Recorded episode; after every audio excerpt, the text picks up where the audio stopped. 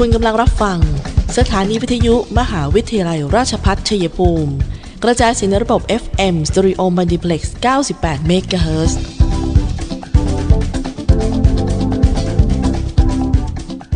ที่นี่สถานีวิทยุกระจายเสียงเพื่อการศึกษา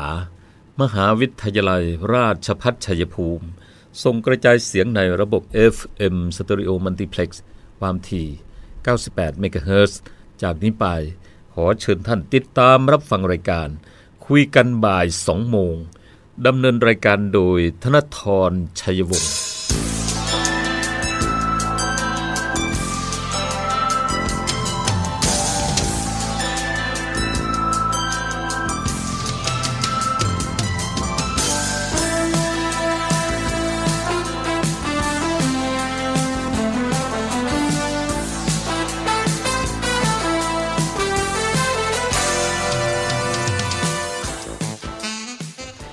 สวัสดีค่ะท่านผู้ฟังคะต้อนรับเข้าสู่ช่วงเวลาของรายการคุยกันบ่าย 2 โมงนะคะ วันนี้เจอกัน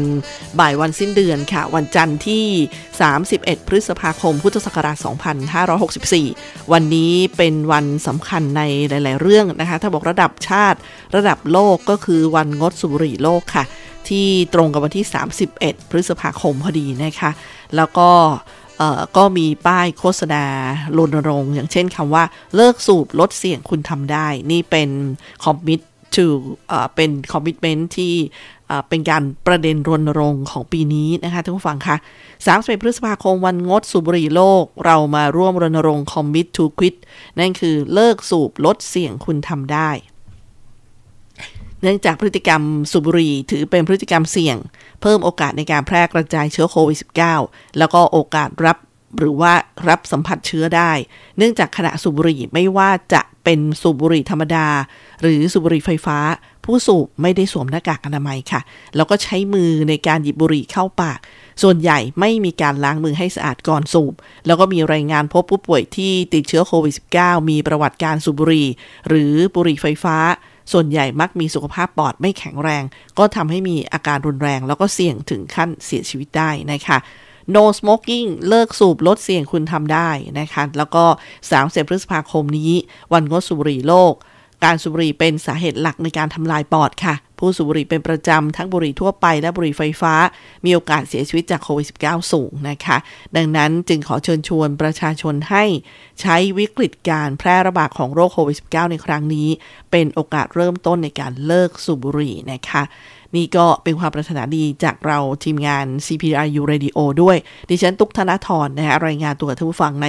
บ่ายวันนี้ค่ะ แล้วก็ติดตามพวกเราได้ ไม่ว่าจะเป็นที่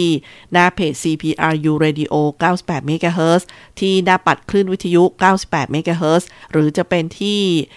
พอดแคสต์ คุยกันบ่าย 2 โมง CPRU Radio แล้วก็วิทยุออนไลน์อีกช่องทางหนึ่งนะคะอ่างว่างๆ อยู่ที่หน้า YouTube อยู่แล้วก็ลองเข้าไปติดตามฟัง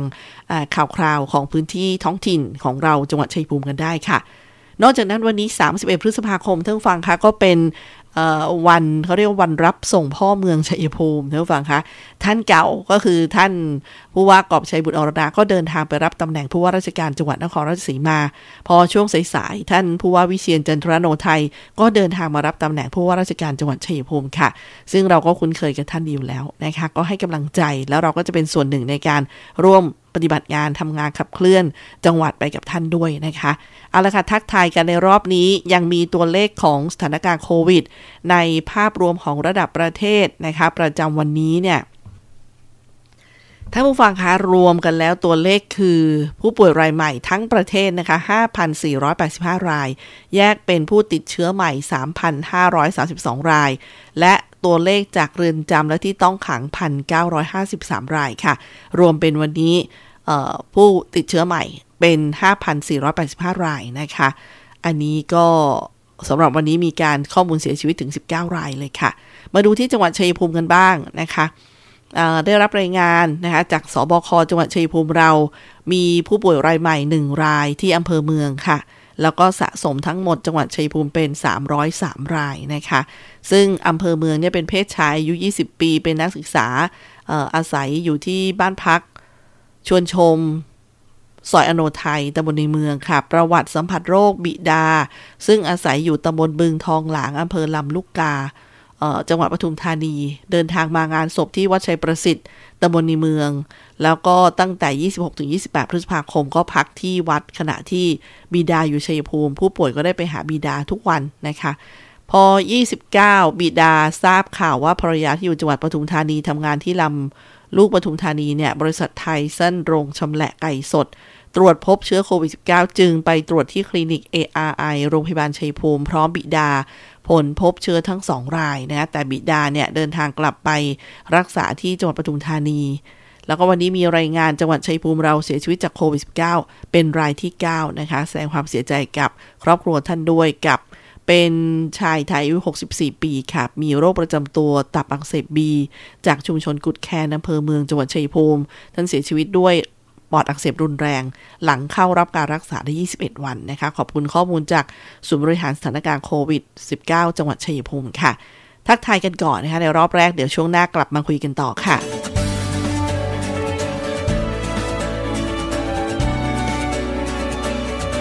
ในช่วงที่เราต้องต่อสู้กับ วิกฤตโควิด -19 นี้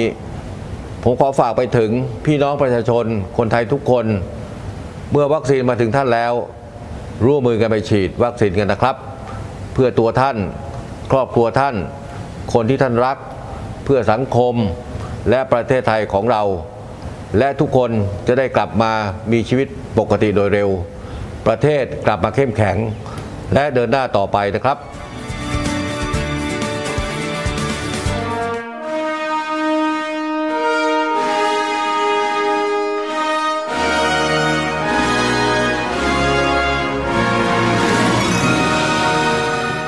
มหาวิทยาลัยราชพัฒชัยภูมิรับสมัครนักศึกษาระดับปริญญาตรี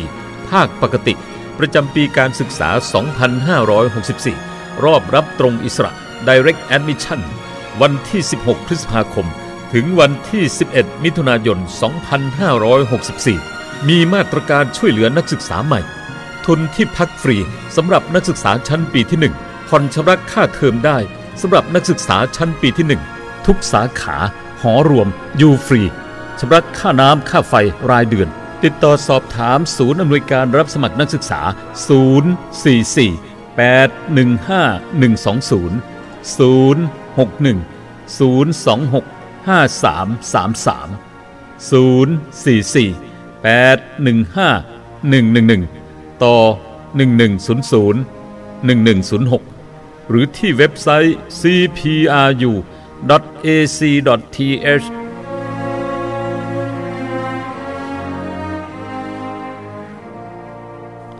ค่ะท่านผู้ฟังคะช่วงที่ 2 นะคะ ต่อเนื่องกันไปกับคุยกันบ่าย 2 โมงค่ะ มีประเด็นที่เข้ามา เยอะนะคะในเรื่องของวัคซีนก็อันนี้ที่จะอ่านต่อไปนี้ก็เป็นอีกหนึ่งประเด็นนะคะเรื่องของวัคซีนซีโนฟาร์ม แล้วแถมราชวิทยาลัยจะเป็นผู้ออกหน้าไปรับซื้อเนี่ยนะคะเป็นยังไงสรุปปัญหาคาใจวัคซีนซีโนฟาร์ม ใช้เงินจากไหนซื้อวัคซีนซีโนฟาร์ม ก็มีข้อข้องใจกันเขาก็เลยทำเป็นป้ายประชาสัมพันธ์กันออกมานะคะ ราชวิทยาลัยเนี่ยได้นำรายได้จากการให้บริการสุขภาพของการประกอบการสถานพยาบาลของโรงพยาบาลจุฬาภรณ์ ไปจัดซื้อวัคซีนซีโนฟาร์ม ส่วนประเด็นคำถามที่ว่านำเงินอุดหนุนจากรัฐบาลไปจัดซื้อวัคซีนหรือไม่ ไม่มีการนำงบประมาณที่ได้อุดหนุนจากรัฐบาลไปซื้อวัคซีนเนื่องจากก่อนได้เงินจากรัฐนะคะ ต้องมีการทำโครงการเพื่อของงบประมาณผ่านรัฐสภา เพื่อเสนอเป็นพระราชบัญญัติงบประมาณประจำปีดังนั้น เงินภาษีประชาชนจะนำไปใช้นอกเหนือจากโครงการที่ราชวิทยาลัยของงบประมาณจากรัฐบาลไม่ได้ สรุปนะคะราชวิทยาลัยใช้เงินรายได้จากสถานพยาบาล ซื้อวัคซีนซีโนฟาร์ม และไม่สามารถนำเงินเงินงบประมาณที่ได้รับจากรัฐบาลไปซื้อวัคซีนได้อะคนที่เขาทำงานเกี่ยวกับงบประมาณประจำปีก็จะทราบกันดีแหละนะคะ อันนี้เป็นไขข้อข้องใจกันไปทุกฟังคะมีอีกประเด็นหนึ่งที่เข้ามาตามที่ มีการแชร์ในโลกออนไลน์ ทางสำนักงานสาธารณสุขจังหวัดเชียงรายก็ออกมาชี้แจงค่ะว่า ตามที่มีการแชร์ภาพและข้อมูลผ่านสื่อสังคมออนไลน์ว่า รัฐเอายาพิษมาฉีดให้ประชาชน ครูบ้านสันกองอำเภอแม่จันฉีดวัคซีนซิโนแวคหัวใจล้มเหลวและเสียชีวิตนั้น สำนักงานสาธารณสุขจังหวัดเชียงรายก็ได้ตรวจสอบข้อมูลแล้วนะคะ แล้วก็ขอยืนยันว่าการเสียชีวิตไม่เกี่ยวข้องกับการฉีดวัคซีนป้องกันโรคโควิด -19 เนื่องจากผู้เสียชีวิตยังไม่ได้เข้ารับการฉีดวัคซีนป้องกันโควิด -19 แต่อย่างใด ส่วนสาเหตุการเสียชีวิตนั้นทางญาติได้แจ้งผลการชนสูตรระบุว่า เกิดจากหัวใจโตทำให้หัวใจวายเฉียบพลันค่ะ ซึ่งก็เน้นกันนะคะว่าอันนี้มาก่อนเพราะเป็นประเด็นที่เกี่ยวข้องกับ โควิดดิฉันก็เลยนำมา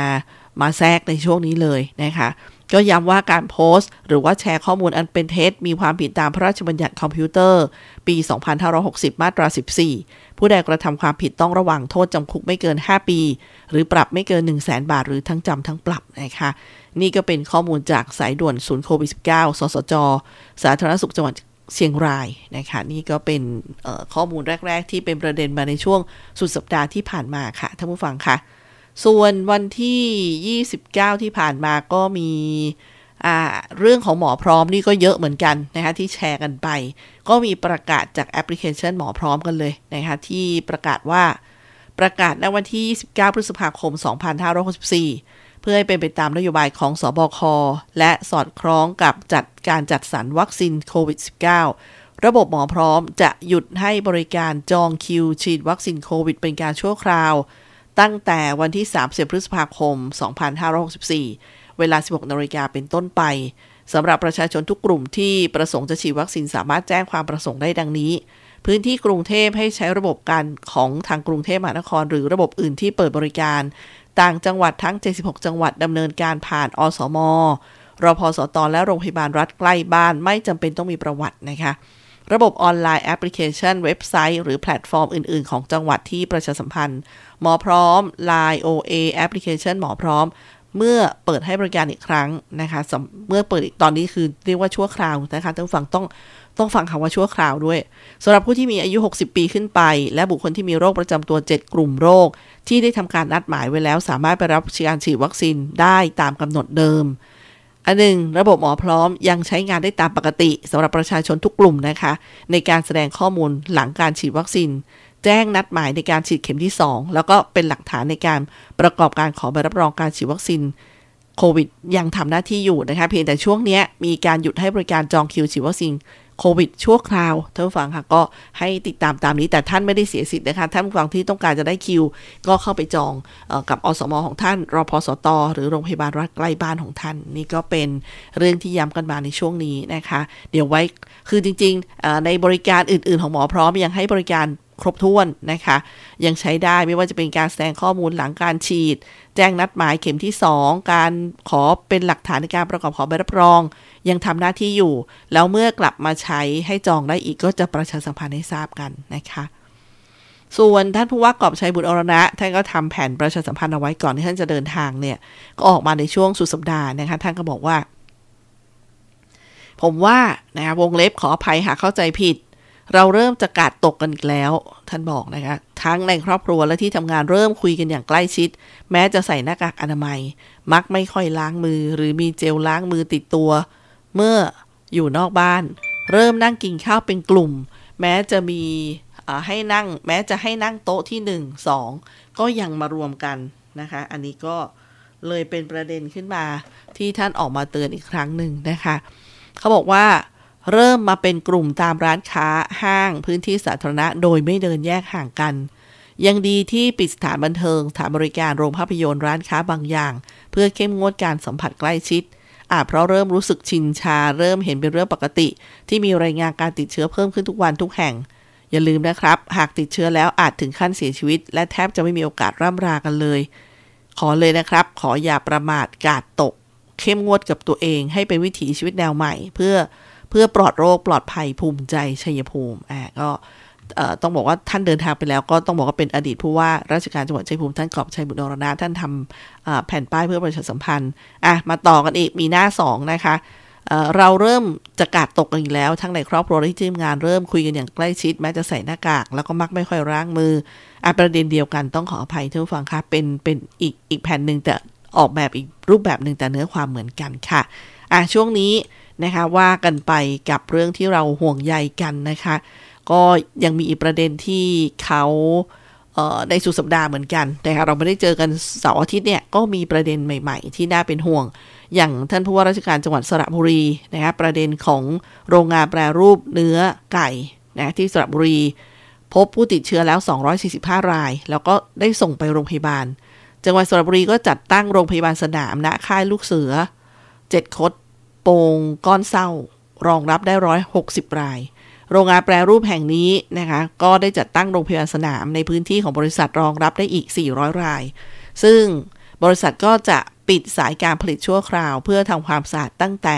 30 พฤษภาคมไปถึง 3 มิถุนายน 2564 รวม 5 วันนะคะ ซึ่ง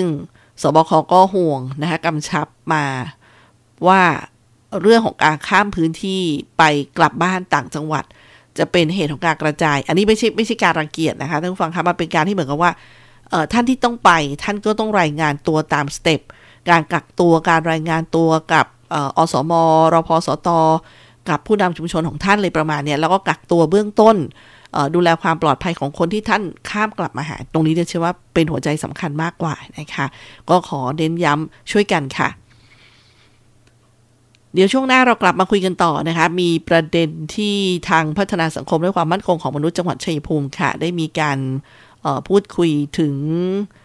เขาเรียกว่าเป็นงานของฝ่ายพมจเนี่ยนะคะว่าได้สนับสนุนอะไรไปบ้างนะคะ ในงานสายงานของท่านในช่วงสัปดาห์ที่ผ่านมาค่ะ เดี๋ยวกลับมาคุยกันต่อนะคะในช่วงหน้า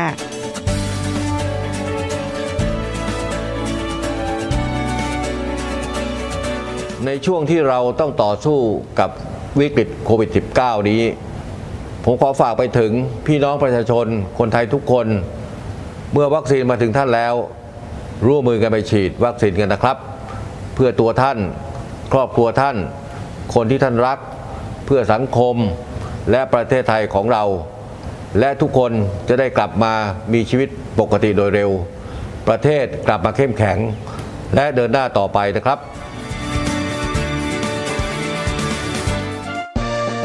คณะรัฐศาสตร์ มหาวิทยาลัย ราชพัฒชัยภูมิ มุ่งผลิตบัณฑิตที่มีคุณภาพอุดมด้วยความรู้ มีสำนึกต่อสาธารณะ และพร้อมรับใช้สังคม ด้วยการพัฒนาระบบการเรียนการสอนให้เหมาะสมกับการเรียนรู้ในศตวรรษที่ 21 จึงจัดให้มีสิ่งอำนวยความสะดวกที่ครบครันและทันสมัยคณาจารย์ที่มีความรู้ความเชี่ยวชาญในศาสตร์เฉพาะ มีหลักสูตรที่ได้มาตรฐาน และมีระบบการดูแลนักศึกษา ให้สำเร็จการศึกษาตลอดหลักสูตร หลักสูตรที่จัดการเรียนการสอน หลักสูตรระดับปริญญาตรี หลักสูตร 4 ปี 1. หลักสูตรรัฐศาสตร์บัณฑิต สาขาวิชารัฐศาสตร์ 2. หลักสูตรรัฐประศาสนศาสตร์บัณฑิต สาขาวิชา รัฐประศาสนศาสตร์ 3. หลักสูตรนิติศาสตร์บัณฑิต สาขาวิชานิติศาสตร์ 4. หลักสูตรศิลปศาสตร์บัณฑิต สาขาวิชา สหวิทยาการเพื่อการพัฒนาท้องถิ่น หลักสูตรระดับบัณฑิตศึกษา หลักสูตร 2 ปี 1. หลักสูตรรัฐประศาสนศาสตร์ มหาบัณฑิต สาขาวิชา รัฐประศาสนศาสตร์ 2. หลักสูตรศิลปศาสตร์ มหาบัณฑิต สาขาวิชา ยุทธศาสตร์การพัฒนา สิ่งสนับสนุนการศึกษาที่เหมาะสมกับการเรียนรู้ในศตวรรษที่ 21 1. ห้องเรียนคุณภาพ Smart Classroom ที่ทันสมัย เทียบเท่ามหาวิทยาลัยชั้นนำ 2. ห้องสมุดที่มีทรัพยากรสารสนเทศครบครัน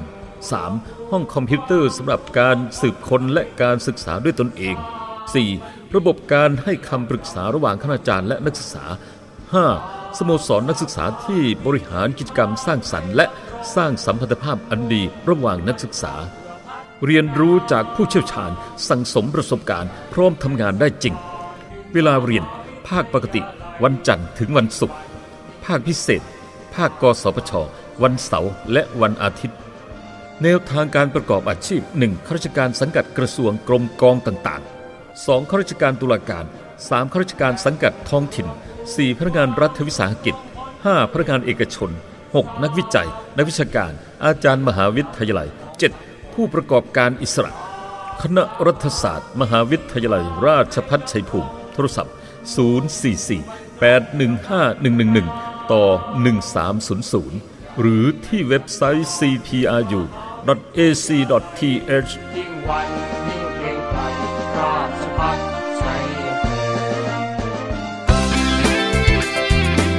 พลังสตรีเพื่อสตรี กองทุนพัฒนาบทบาทสตรี จังหวัดชัยภูมิ กองทุนส่งเสริมและพัฒนาศักยภาพสตรี เพิ่มโอกาส เพิ่มบทบาทในการมีส่วนร่วม กำหนดทิศทางการพัฒนาคุณภาพชีวิตสตรีชัยภูมิ สร้างงาน สร้างอาชีพ สร้างรายได้ตามศักยภาพความต้องการ โดยเน้นสนับสนุนเงินทุนกู้ยืมดอกเบี้ยต่ำขอเชิญสตรีชาวชัยภูมิ สร้างพลัง สร้างโอกาส สมัครเป็นสมาชิกได้ที่ สำนักงานพัฒนาชุมชนทุกอำเภอ สตรีที่มีอายุ 15 ปีขึ้นไป มีภูมิลำเนาในจังหวัดชัยภูมิ สมัครเป็นสมาชิกประเภทบุคคล สตรีที่รวมกลุ่มกันในจังหวัดชัยภูมิ มีหน่วยงานรับรอง สมัครเป็นสมาชิกประเภทองค์กร หรือสอบถามรายละเอียดเพิ่มเติม จากอาสาสมัครกองทุนพัฒนาบทบาทสตรีหมู่บ้าน ทุกหมู่บ้าน คณะกรรมการขับเคลื่อนกองทุนพัฒนาบทบาทสตรีตำบล ทุกตำบล สำนักงานพัฒนาชุมชนอำเภอทุกอำเภอ สำนักงานพัฒนาชุมชนจังหวัดชัยภูมิ ร่วมแรง ร่วมใจ ร่วมพัฒนาสตรี กับกองทุนพัฒนาบทบาทสตรี จังหวัดชัยภูมิ สำนักงานพัฒนาชุมชนจังหวัดชัยภูมิ กรมการพัฒนาชุมชน กระทรวงมหาดไทย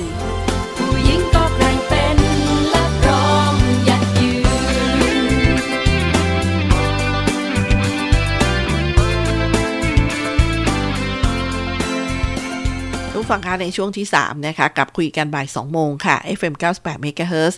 สถานีวิทยุมหาวิทยาลัยราชภัฏชัยภูมิค่ะ และดิฉันตุกธนาธรทำหน้าที่ดำเนินรายการนะคะ หลากหลายเรื่องราวที่นำมาแลกเปลี่ยนแล้วก็นำเสนอกันค่ะ เมื่อวันศุกร์สุดสัปดาห์ที่ผ่านมานะคะ 28 พฤษภาคมค่ะสำนักงานพัฒนาสังคมและความมั่นคงของมนุษย์จังหวัดชัยภูมิ ได้จัดประชุมคณะอนุกรรมการส่งเสริมและพัฒนาคุณภาพชีวิตคนพิการ ครั้งที่4ทับ2564 ค่ะ โดยมีท่านรองราชันสุนหัว รองผู้ว่าราชการจังหวัดชัยภูมิเป็นประธานนะคะ ที่ห้องประชุมพยานแลชั้น 5 เรื่องของที่ประชุมก็มีมติดังต่อไปนี้มาฝากท่านผู้ฟังกันค่ะ มีการอนุมัติเงินกู้ยืมเพื่อการประกอบอาชีพของคนพิการ และผู้ดูแลพิคนพิการในระบบ ปกติจำนวน 49 รายเป็นเงิน 1 5 4 5 0 0 0 บาทอนุมัติเงินกู้ฉุกเฉินจำนวน 31 ราย เป็นเงิน 3 1 0 0 0 0 บาท อนุมัติโครงการปรับ สภาพสภาพแวดล้อมที่อยู่อาศัยสำหรับคนพิการจำนวน 37 หลังเป็นเงิน 740,000 บาท อนุมัติโครงการส่งเสริมและพัฒนาคุณภาพชีวิตคนพิการ 11 โครงการ 1 2 7 4 2 7 0 บาทค่ะ เพื่อเป็นการส่งเสริมให้คนพิการและองค์กรคนพิการได้รับการพัฒนาศักยภาพ ส่งผลให้คนพิการได้มีคุณภาพชีวิตที่ดีขึ้น นอกจากนั้นนะคะยังมีทางสำนักงานพาณิชย์จังหวัดชัยภูมิค่ะท่านผู้ฟังก็ได้แนะนำบริการที่จะฝากไปถึงนะคะผู้ที่เกี่ยวข้องอย่างเช่น ให้บริการทั้งแบบ Walk-in และแบบออนไลน์นะคะสำนักงานพาณิชย์จังหวัดชัยภูมิปรับโฉมใหม่ ก็มีบริการจดทะเบียนห้างหุ้นส่วนห้างหุ้นส่วนบริษัท สมาคมการค้า หอการค้า บริการหนังสือรับรองห้างหุ้นส่วนบริษัท และรับรองสำเนาเอกสารทางทะเบียน รับคำขอจดทะเบียนเครื่องหมายการค้า รับคำขอจดแจ้งลิขสิทธิ์สิทธิบัตรและอนุสิทธิบัตรขออนุญาตประกอบการค้าข้าว บริการให้คำปรึกษาออนไลน์ และให้บริการตรวจสอบคำขอจดทะเบียนเบื้องต้น ขอหนังสือรับรองและรับรองเอกสารทางทะเบียน แล้วก็ผ่านทาง Line Official แอดทะเบียนธุรกิจชัยภูมิก็เป็นอีกช่องทางหนึ่งค่ะแล้วก็มี QR code สำหรับการจองคิวนะคะ New Normal จองคิว ก่อนเข้ารับบริการ ก็จะมาตามเวลาคิวนัด จะได้ไม่เสียเวลารอคอยนะคะลดความเสี่ยงต่อการติดเชื้อโควิด -19 ซึ่งก็มีรูปของ QR code บริการออนไลน์ง่ายๆ เพียงปลายนิ้วนะคะสำนักงานพาณิชย์จังหวัดชัยภูมิ เชี่ยวชาญการค้าก้าวหน้านวัตกรรม เป็นธรรมโปร่งใสใส่ใจประชาชนนะคะ ก็ตั้งที่ถนนองค์การบริหารส่วนจังหวัดชัยภูมิ สาย 2ตำบลในเมืองนี่เองค่ะ ก็แนะนำบริการนะคะจากท่านพาณิชย์จังหวัดชัยภูมิแนะนำมา ก็ขอบคุณมากๆเลยค่ะ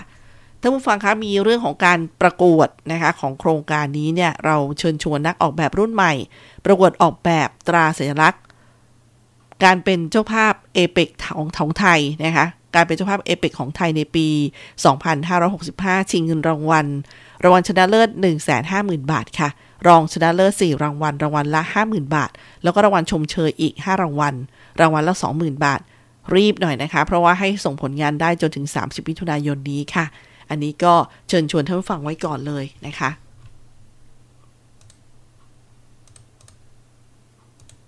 ค่ะท่านผู้ฟังคะในประเด็นที่เรื่องของสายพันธุ์ไทยเกิดหรือยังเนี่ยนะคะก็มีคำชี้แจงจากท่านนายแพทย์สุภกิจสุริลักษ์ค่ะ ท่านเป็นอธิบดีกรมวิทยาศาสตร์การแพทย์นะคะ อันนี้ก็ลงวันที่ 28 พฤษภาคมที่ผ่านมานี้เองค่ะ บอกว่าข้อเท็จจริงในเรื่องของเรื่องนี้นะคะ สายพันธุ์ไทยไหมเนี่ย ข้อเท็จจริงคือสายพันธุ์ C 3 C จุด36.3 เนี่ย เป็นการตรวจพบในชายชาวอียิปต์ที่เดินทางมาไทย แล้วก็ถูกกักตัวใน state quarantine ไม่ได้ตรวจพบในชุมชนประเทศไทยนะคะจังจึงยังไม่ใช่สายพันธุ์ไทย อันนี้ก็เป็นคำชี้แจงให้ท่านฟังได้ ทราบกันนะคะจะได้ไม่ไม่พูดหรือว่าแชร์ไปให้เป็นที่ตกอกตกใจไปอีก วันนี้มีสาระเรื่องนี้มาฝากกันค่ะ กับคำถามคำตอบนะคะในประเด็นที่เรากำลังให้ความสนใจอย่างเช่น อาการภายหลังได้รับวัคซีนซีโนแวคขออภัยนะคะ อาการภายหลังได้รับวัคซีนโควิด -19 ใดบ้าง ที่ควรเปลี่ยนชนิดการให้วัคซีนโควิด -19 ในครั้งที่ 2 คือเหมือนกับว่าฉีดครั้งที่ 2 ไม่เหมือนกับครั้งแรกคนละยี่ห้ออะไรประมาณนี้นะคะ ก็ให้สังเกตค่ะว่าที่ท่านต้องเปลี่ยน ก็อาการภายหลังที่ได้รับวัคซีนโควิด -19 ที่ควรเปลี่ยนชนิดการให้วัคซีนในครั้งที่ 2 คืออาการแพ้รุนแรงนะคะอาการแพ้รุนแรงเอออย่างเช่น ที่เขาเรียกกันว่า ชัก เหนื่อยหอบ แน่นหน้าอก ตาบวมปิดไม่สนิท หนังตาตก ปากเบี้ยว เวลาพูด มีอาการใจสั่น เหงื่อออก ตัวเย็น อ่อนแรงทั้งตัว หายใจไม่ออก หูอื้อ วิงเวียน คลื่นไส้เป็นต้น หรืออาการอื่น ๆ ที่มีความรุนแรงสำหรับอาการภายหลังที่ได้รับวัคซีนที่ไม่รุนแรงคำว่าการได้รับวัคซีนที่มีอาการภายหลังนะคะที่ไม่รุนแรงก็คือ ปวดบริเวณที่ฉีดไข้เล็กน้อย มีเลือดออกตรงรอยฉีดยา สามารถรับวัคซีนโควิด -19 ครั้งที่ 2 ตามกำหนดได้ตามปกติค่ะ ส่วนคำถามที่ว่าหญิงให้นมบุตรสามารถรับการฉีดวัคซีนโควิด -19 ได้หรือไม่ หญิงให้นมบุตรสามารถรับวัคซีนโควิด -19 ได้ทุกชนิดที่มีในขณะนี้ ไม่จำเป็นต้องงดนมแม่ หลังฉีดวัคซีนด้วยนะคะคำถามที่ต่อมานะคะฉีดวัคซีนแล้วต้องคุมกำเนิดนานเท่าไหร่ หลังฉีดวัคซีนจึงจะตั้งครรภ์ได้ ไม่จำเป็นต้องคุมกำเนิดนะคะสามารถตั้งครรภ์หลังฉีดวัคซีนโควิด -19 ได้คำตอบค่ะ ต่อไปนะคะคำถามนี้บอกว่าถ้าฉีดวัคซีนแล้ว พบว่าตั้งครรภ์จะทำอย่างไร ไม่ต้องยุติการตั้งครรภ์เมื่อพบว่าตั้งครรภ์ภายหลังฉีดวัคซีน เพราะการศึกษาที่มีบ่งชี้ว่าวัคซีนไม่เป็นอันตรายต่อทารกในครรภ์หรือการตั้งครรภ์ควรฉีดวัคซีนโควิด -19 ครั้งที่ 2 ได้ หลังอายุครรภ์12 สัปดาห์ขึ้นไป อันนี้ก็เป็นข้อมูลนะคะจากกรมควบคุมโรคค่ะท่านผู้ฟังคะอันนี้ ฝากกันไว้นะคะ เพื่อเอเป็นการไขข้อข้องใจ อีกหนึ่งนะสาระตรงนี้ก่อนจะพักกันในช่วงที่ 3 ค่ะ ก็คือมีข้อมูลของวันงดสูบบุหรี่โลกมาฝากกันกับสถิติตัวเลขนะคะซึ่งบางคนก็บอกว่าเลี่ยงการไม่สูบบุหรี่มวน มาสูบบุหรี่ไฟฟ้า ก็เลยมีประเด็นขึ้นมานะคะว่าผู้ที่สูบบุหรี่ทั่วไป และบุหรี่หรือว่าบุหรี่ไฟฟ้า ยังคงมีความเสี่ยงต่อการติดเชื้อโควิด -19 ได้มากกว่าคนปกติเนี่ย5-14 เท่า และเมื่อป่วยแล้วมักมีอาการรุนแรงกว่าคนทั่วไป จึงขอเชิญชวนคนไทยให้เลิกสูบบุหรี่ เพื่อสุขภาพของตนเองและคนรอบข้าง รวมทั้งป้องกันการติดเชื้อโควิด -19 ด้วยท่านนแพทย์ธีรวัตรวลัยเสถียรผู้อำนวยการสำนักงานป้องกันควบคุมโรคที่ 9 นครราชสีมาค่ะ ได้กล่าวถึงวันงดสูบบุหรี่โลกที่ตรงกับวันนี้นะคะ 31 พฤษภาคมของทุกปีว่า ปัจจุบัน นานาประเทศประสบปัญหาการระบาดของโรคติดเชื้อไวรัสโคโรนา 2019 ซึ่งเชื้อจะทำลายปอดทำให้ปอดอักเสบรุนแรง การสูบบุหรี่เป็นสาเหตุหลักที่ทำลายปอด และเพิ่มโอกาสเสี่ยงในการติดเชื้อไวรัส ส่งผลให้อาการของผู้ติดเชื้อไวรัสโควิด -19 สุดหนักได้ ผู้สูบบุหรี่เป็นประจำทั้งบุหรี่ทั่วไปและบุหรี่ไฟฟ้า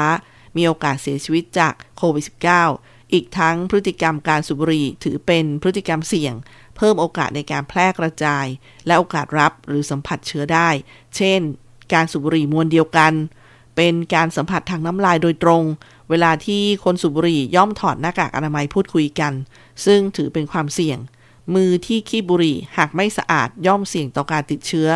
ส่วนการสูบบุหรี่ไฟฟ้านั้นทำให้ควันหรือว่าละอองไอน้ำที่ออกมา มีน้ำลาย เสมหะ ซึ่งเชื้อไวรัสของผู้สูบสามารถลอยเป็นระยะทางไกลทำให้แพร่เชื้อโควิด -19 ได้ง่ายค่ะ นอกจากนั้นข้อมูลจากองค์การอนามัยโลกพบว่าผู้ป่วยโควิด -19 ที่สูบบุหรี่มีโอกาสที่อาการจะสุดลง และเสียชีวิตมากกว่าคนที่ไม่สูบบุหรี่สูงถึง 14 เท่า ดังนั้นจึงขอเชิญชวนประชาชนคนไทย ใช้วิกฤตการแพร่ระบาดของโรคโควิด -19 ครั้งนี้ เป็นโอกาสเริ่มต้นเลิกสูบบุหรี่ทั่วไป หรือบุหรี่ไฟฟ้า นอกจากจะทำลายสุขภาพของตนเองและคนรอบข้างแล้ว ยังเป็นการเพิ่มค่าใช้จ่ายที่ไม่จำเป็น หากประชาชนต้องการเลิกบุหรี่นะคะ สามารถรับคำปรึกษาที่สายด่วนเลิกบุหรี่ที่หมายเลข 1600 หากมีข้อสงสัยสามารถสอบถามเพิ่มเติมที่สายด่วนกรมควบคุมโรค 1422 ค่ะก็ส่งท้ายในช่วงที่ 3 นะคะเดี๋ยวกลับมาช่วงหน้าติดตามศูนย์ต่อต้านข่าวปลอมค่ะ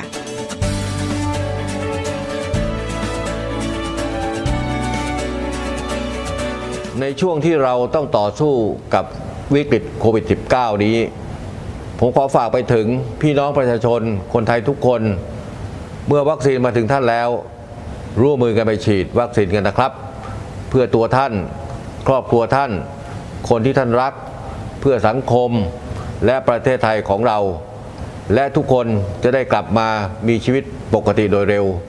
ประเทศกลับมาเข้มแข็ง และเดินหน้าต่อไปนะครับ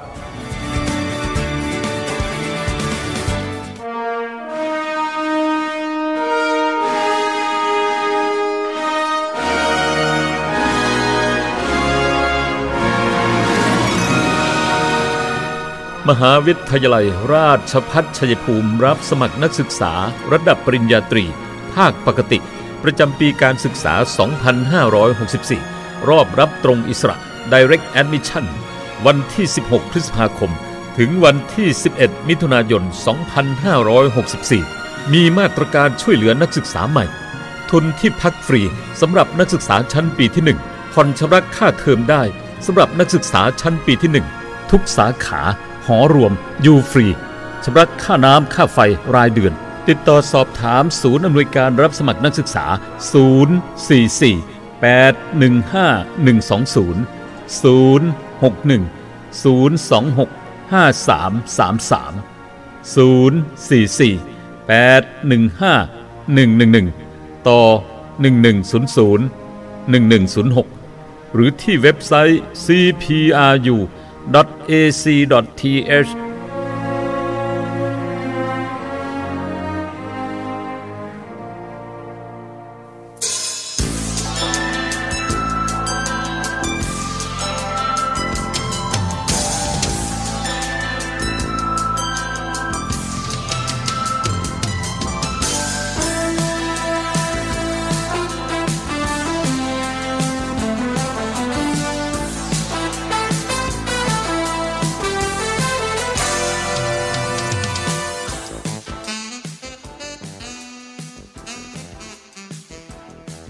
ท่านฟังคะเดินทางมาถึงช่วงท้ายรายการของคุยกันบ่าย 2 โมงประจำวันนี้แล้วนะคะ วันนี้มีศูนย์ต่อต้านข่าวปลอมนะคะช่วงนี้ของเราโดยกระทรวงดิจิทัลนะคะ ข้อมูลที่เรานำมาฝากท่านผู้ฟังเนี่ย ก็คืออประเด็นวันนี้เริ่มแรกกันที่ ข่าวปลอมข่าวแรกที่บอกว่าอย่าแชร์นะคะที่ธนาคารแห่งประเทศไทยนะประเด็นเนี้ยธนาคารประเทศไทยส่ง SMS แจ้งสินเชื่อ หากสนใจให้แอดไลน์เพื่อรับบริการ ตามที่มีการโพสต์และแชร์ข้อความในสื่อต่างๆ เกี่ยวกับประเด็นเรื่อง ธนาคารแห่งประเทศไทย ส่ง SMS แจ้งสินเชื่อ หากสนใจ ให้แอดไลน์เพื่อรับบริการ ทางศูนย์ต่อต้านข่าวปลอมได้ดำเนินการตรวจสอบข้อเท็จจริง โดยธนาคารแห่งประเทศไทยกระทรวงการคลัง พบว่าประเด็นดังกล่าวเป็นข้อมูลเท็จค่ะ จากกรณีประชาชนได้รับ SMS ทางโทรศัพท์มือถือ ที่มีข้อความว่าได้รับสินเชื่อเพื่อการลงทุนจากธนาคารแห่งประเทศไทย โดยหากสนใจรับให้แอดไลน์เพื่อรับบริการนั้นธนาคารธนาคารแห่งประเทศไทยหรือทปท กระทรวงการคลัง ได้ตรวจสอบเรื่องดังกล่าว แล้วก็ชี้แจงว่าไม่เป็นความจริง เนื่องจากธนาคารแห่งประเทศไทย ไม่ได้มีการทำธุรกรรมทางการเงินโดยตรงกับประชาชนทั่วไปค่ะ โดยหากได้รับ SMS หรือว่าอีเมลจากธนาคารที่แนบลิงก์เพื่อให้กดทำรายการต้องตรวจสอบก่อนกดลิงก์ทำรายการให้ดีนะคะ หรือให้โทรสอบถามธนาคารนั้นๆ ก่อนทำธุรกรรมค่ะ เพื่อความปลอดภัย ดังนั้นขอให้ ประชาชนอย่าหลงเชื่อข้อมูลดังกล่าว แล้วก็ขอความร่วมมือไม่ส่ง หรือแชร์ข้อมูลดังกล่าวต่อไปในช่องทางสื่อสังคมออนไลน์ต่างๆ และเพื่อให้ประชาชนได้รับข้อมูลข่าวสารจากธนาคารแห่งประเทศไทย สามารถติดตามได้ทางเว็บไซต์นี้นะคะ www.bot.or.th หรือที่ 02-283-5353 ทวนอีกครั้งนะคะ www.bot.or.th หรือหมายเลข 02-283-5353 ค่ะ ก็ต้องบอกว่า สรุปว่า SMS ทางโทรศัพท์มือถือ ที่มีข้อความว่าได้รับสินเชื่อจากทปท ไม่เป็นความจริงนะคะ เนื่องจากทปทเนี่ยไม่ได้มีการทำธุรกรรมทางการเงินโดยตรงกับประชาชนทั่วไปค่ะ หน่วยงานที่ตรวจสอบก็คือธนาคารแห่งประเทศไทยและกระทรวงการคลัง ฉะนั้นก็ขอให้ทั้งฝั่งเนี่ยระมัดระวังให้ดีนะคะเอ่ออย่างสายด่วนศูนย์บริการข้อมูลภาครัฐเพื่อประชาชนเนี่ยก็คือ 1 4 ตัวนะคะ1111 แล้วก็ต่อ 87สำหรับท่านที่มีประเด็นแล้วอยาก เช็คข้อมูลสอบถามนะคะ ต่อกันที่ข่าวปลอมอีกข่าวหนึ่งนะคะ Facebook ชื่อธนาคารอิสลาม เป็นเพจทางการของธนาคารอิสลาม จากกรณี Facebook ที่ใช้ชื่อว่าธนาคารอิสลาม ซึ่งได้นำข้อมูลของธนาคารไปโพสต์ และขอรับบริจาคเงิน จนทำให้ประชาชนเข้าใจผิดว่าเป็นเพจทางการของธนาคารอิสลามนั้น ทางธนาคารอิสลามแห่งประเทศไทยได้ชี้แจงนะคะว่า Facebook ดังกล่าวเป็นของปลอม โดยแอบอ้างนำชื่อโลโก้ของธนาคารไปใช้ โดยไม่ได้รับอนุญาต ซึ่งธนาคารไม่มีส่วนเกี่ยวข้องกับ Facebook และการรับบริจาคดังกล่าวใดๆทั้งสิ้นค่ะอ่าฟังไว้แล้วก็ห้ามแชร์ ต่อมานะคะเป็นอีกหนึ่งข่าวปลอมนะคะประเด็นคือน้ำยาล้างเล็บมีสารอะซิโตน หากสูดดมจะก่อกวนฮอร์โมนเพศหญิง ส่งผลให้เกิดความผิดปกติเกี่ยวกับรอบเดือน กรณีการแชร์ข้อมูลตามประเด็นข้างต้นนะคะ ทางสำนักงานคณะกรรมการอาหารและยา ได้ตรวจสอบข้อเท็จจริง และชี้แจงว่า ยังไม่มีข้อมูลทางวิชาการที่ชี้ชัดว่าสารอะซิโตนในน้ำยาล้างเล็บ ก่อกวนฮอร์โมนเพศหญิง ส่งผลกระทบให้เกิดความผิดปกติเกี่ยวกับรอบเดือนนะต้องฟังตามนี้ค่ะ มาที่ข่าวบิดเบือนนะครับข่าวบิดเบือนข่าวนี้ ประเด็นอยู่ที่สั่งปิดตลาดบางใหญ่ทั้งช่วงกลางวันและกลางคืน จากกรณีการใช้ข้อความพาดหัวข่าวว่า ปิดตลาดบางใหญ่ จนทำให้ประชาชนเกิดความเข้าใจผิดนั้น ทางเพจ ตลาดบางใหญ่ก็ได้ชี้แจงว่า ตลาดสดกลางวัน ตลาดเนื้อสัตว์ ตลาดปลาน้ำจืด ตลาดอาหารทะเล ตลาดผลไม้ และตลาดสินค้าเบตเตเล็ดยังคงเปิดให้บริการปกติ แต่ตลาดจะปิดเฉพาะตลาดผักกลางคืน ตั้งแต่ 22 พฤษภาคมถึง 4 มิถุนายน 2564 และจะกลับมาเปิดอีกครั้งในคืนวันที่ 5 มิถุนายน 2564 ค่ะส่งท้ายที่ข่าวปลอมข่าวนี้นะคะ ก็อ๋ออันนี้พูดไปแล้วเมื่อต้นรายการที่เรื่องครูบ้านสันกองจังหวัดเชียงรายเสียชีวิตภายหลังการฉีดวัคซีนซีโนแวคทบทวนนะคะว่าอันนี้เป็นข่าวปลอม ซึ่งจากกรณีนี้เนี่ยทางกรมควบคุมโรคกระทรวงสาธารณสุขได้ชี้แจงว่า การเสียชีวิตของครูรายดังกล่าวเนี่ยไม่เกี่ยวข้องกับการฉีดวัคซีนป้องกันโควิด -19 ค่ะ เนื่องจากผู้เสียชีวิตเนี่ยยังไม่ได้เข้ารับการฉีดวัคซีนแต่อย่างใด ส่วนสาเหตุการเสียชีวิตทางญาติได้แจ้งผลการชนสูตร ระบุว่าเกิดจากหัวใจโตทำให้หัวใจวายเฉียบพลันนะคะอะอันนี้ก็เป็นเรื่องอีกหนึ่งเรื่องส่งท้ายจริง ๆ เพราะเมื่อกี้นี้ซ้ำกับที่เรารายงานตอนต้นนะคะข่าวปลอมประเด็นนี้ บอกว่า วัคซีนป้องกันโควิด -19 เป็นอาวุธชีวภาพที่ใช้ทำลายล้างคนทั่วโลก จากกรณีการส่งต่อข้อมูลเกี่ยวกับวัคซีนป้องกันโควิด -19 ตามประเด็นข้างต้นเนี่ยนะคะ ทางซินหัวไทยก็ได้ชี้แจงค่ะว่าไวรัสโควิด -19 ตอนนี้ จากข้อมูลข่าวสารทั่วโลกคาดว่า เป็นการเกิดตามธรรมชาติ แพร่จากสัตว์สู่มนุษย์ ยังไม่มีหลักฐานว่าได้ถูกสร้างจากการวิจัยอาวุธชีวภาพ และยังไม่มีหลักฐานทางวิชาการหรือว่าทฤษฎีใด ๆ ที่สามารถนำมายืนยันได้ชัดเจน ก็คือยังไม่มีการยืนยันนะคะอย่าเพิ่งแชร์กันออกไปวันนี้ส่งท้ายกันแล้วนะคะ ขอบคุณทั้งฝั่งด้วย ที่ให้เวลาแล้วก็ติดตามช่วงเวลาของคุยกันบ่าย2โมงดิฉันตุกธนทรดำเนินรายการค่ะ ไว้พบกันใหม่ในวันพรุ่งนี้ สวัสดีค่ะ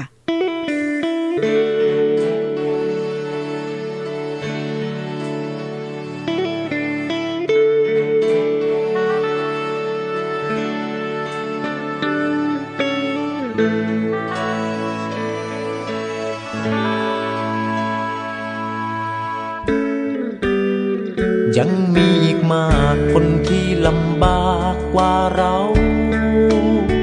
เหนื่อยหน่อยทนเอาหนักเบาด้วยใจอดทน เพื่อชีวิตคือการต่อสู้กว่าจะรู้รสชาติของคน ต้องดิ้นรน ค้นควายค้นหา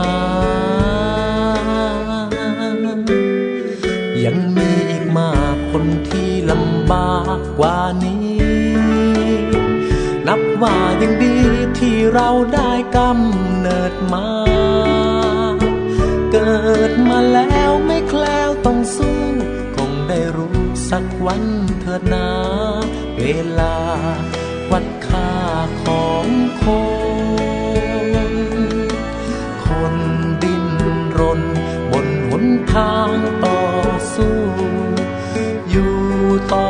ลมหายใจ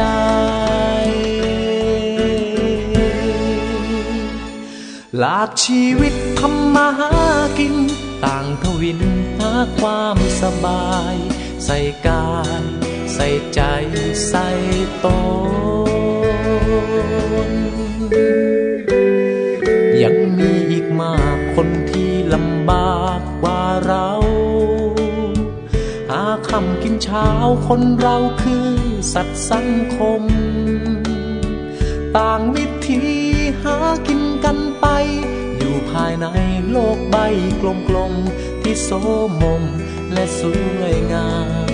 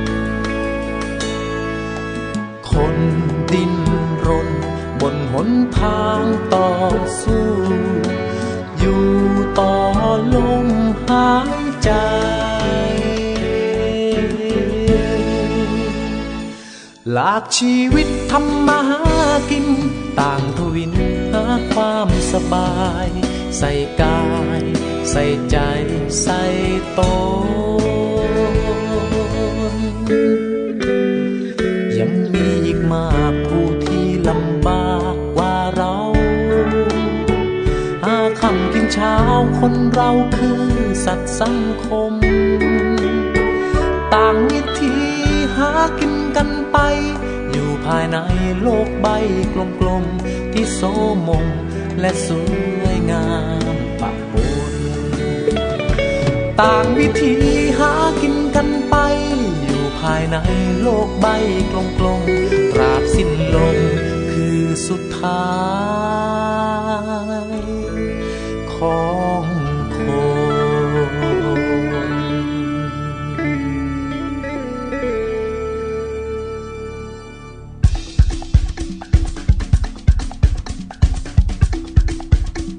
คุณกำลังรับฟัง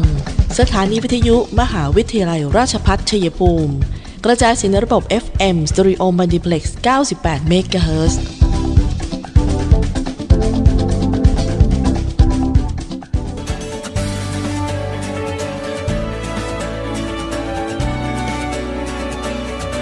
ในช่วงที่เราต้องต่อสู้กับ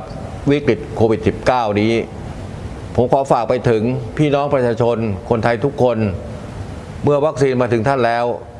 ร่วมมือกันไปฉีดวัคซีนกันนะครับ เพื่อตัวท่าน ครอบครัวท่าน คนที่ท่านรัก เพื่อสังคมและประเทศไทยของเรา และทุกคนจะได้กลับมามีชีวิตปกติโดยเร็ว ประเทศกลับมาเข้มแข็ง และเดินหน้าต่อไปนะครับ